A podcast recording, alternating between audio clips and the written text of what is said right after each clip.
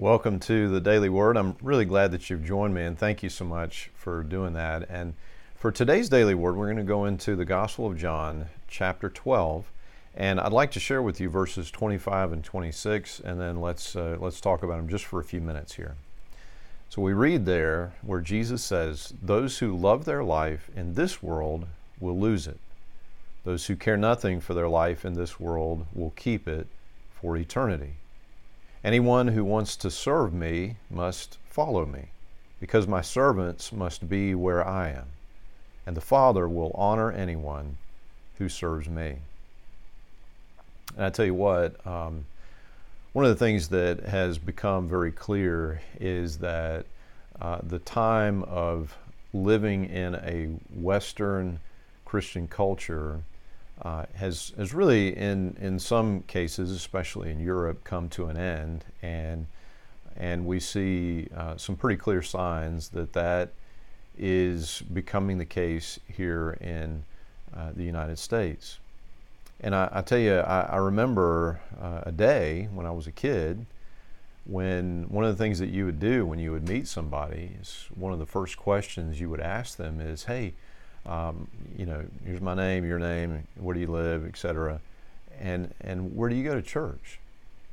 And I I can remember that clearly. That was just one of the questions. And uh, honestly, it's it's just not um, like that anymore. And I think that if we if we're just very honest and we ground ourselves in the Bible, we could say that there are some pluses and minuses to this, and, and I want to encourage us in the fact that I believe there are some real pluses to this, some, some real causes for hope and encouragement in our walk with the Lord and about the future of, of the church in uh, the United States and the Western world in the, in the world period. And the first thing I would say that's a real plus as, as what we're seeing is the culture moving further and further away from our Christian roots is that cultural Christianity, um, and what I mean by that is religiosity without the new birth, without uh, being born again through the grace of Jesus by the power of the Spirit, that, that actually this cultural Christianity truly is waning and waning and, uh, and will soon be no more. And this this is a very good thing because when, when you think of cultural Christianity, I think one of the, the best images to think of is the word of the Lord in the book of Revelation. As you read through uh, the letters to the churches in, uh, in chapters 2 and 3 there, we, we read about uh, believers who um, are lukewarm they're not hot, they're not passionate, on fire for the Lord, they're not filled with the Holy Spirit, and they're not cold. They're not turned away from the Lord. They they are practicing religiosity and yet and yet there is no obedience, there is no devotion, there is no passion for the Lord. And the Lord says, I'm about to spit you out of my mouth. And so the, the days, honestly, of lukewarm Christianity, are coming to an end, and that's that's a real positive. I'll tell you on the negative side is um, the fact that evangelism, the nature of it is is really changing, and that we can't just open the doors of the church and and have a, a sound worship service with good teaching and have good Bible studies and so forth, and people will just come and, and check us out. It's not that's just not the way much anymore. And we are starting in evangelism with with people who have less and less knowledge of the Christian faith running in the background of their lives. In fact, many uh, people, and we're seeing this more and more, uh, really have zero, zero knowledge of who Christ is or the Bible. All they know is what someone who, if we're honest, is probably opposed to the church has told them uh, about the faith. So, certainly a challenge there.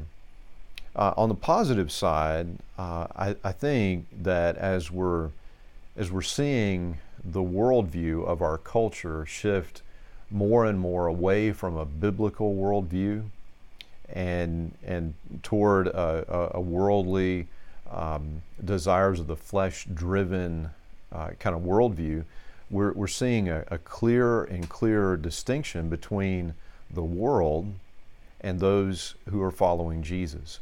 That this choice that Jesus is talking about here is becoming more and more plain.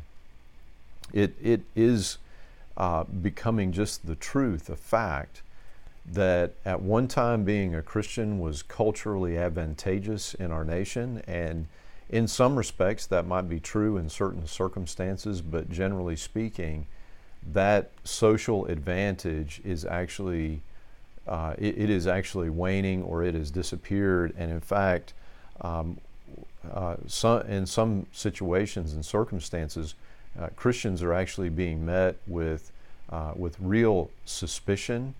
Um, and, and this, uh, this, while it's difficult, it, it shows very clearly who is it that is following Jesus and who it is, is it who is chosen to become a friend uh, to the world rather than uh, to follow uh, the Lord. And and so th- this is kind of a positive and a negative that we're, we're going to see being a Christian costing, costing more and more. And certainly we, we appreciate the fact that we, we have the First Amendment here in our nation. And uh, so we, we are guaranteed a freedom of religion, but um, we pray for those in other nations that are legitimately giving their lives, uh, even as we speak, for the cause of Christ, for, for, in their faithfulness to Jesus Christ. But we we here, I, I, I, doubt that we will know that sort of persecution, but but there there is a, a cost to actually remaining faithful to Jesus. And we, we have to consider that cost. And when we choose, even though this will cost me, even though the world will reject me, and Jesus says this is going to happen, if they rejected me, certainly they'll reject you. When we choose to follow Jesus Christ, it is, it is now a clearer and clearer choice. And here's, here's the thing that I really want to leave you with that I think is, uh, is a great encouragement. We read at the end of Jesus' words here in verse 26 and the Father will honor anyone who serves me. And this is true. We may not know the honor of the world. In fact, we will likely be dishonored by the world. But, but whose honor would you rather have, honestly? And what we see is just historically, going all the way back to the early days of the church, to the Roman Empire, that, um, you know, toward the closing days of the Roman Empire, we see, um, we see that there, was, there were lots of things like what we're seeing now in our culture. And, and, and the, the Roman culture was actually deeply opposed to the Christian faith uh, early on until Constantine and and the church was persecuted horribly. Uh, most of the early believers knew some form of persecution. Many of them killed, and yet, and yet, God blessed the church, blessed the work of the church. The Lord worked through those faithful few, and and honestly changed the world. And so I, I want to encourage us in the fact that our job is to remain faithful, and we will. We will choose to follow Jesus. We will follow Him. We will choose Him and not the world. We will take the world's scorn because we want Jesus, right?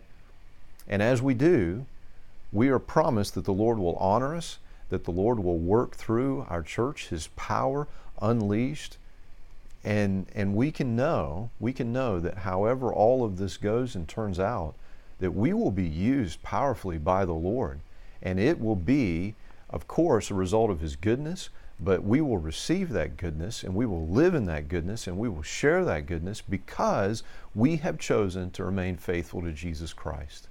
May it be so in his holy and precious name. Amen. Amen. And until we get a chance to speak again I pray that God would bless you and keep you.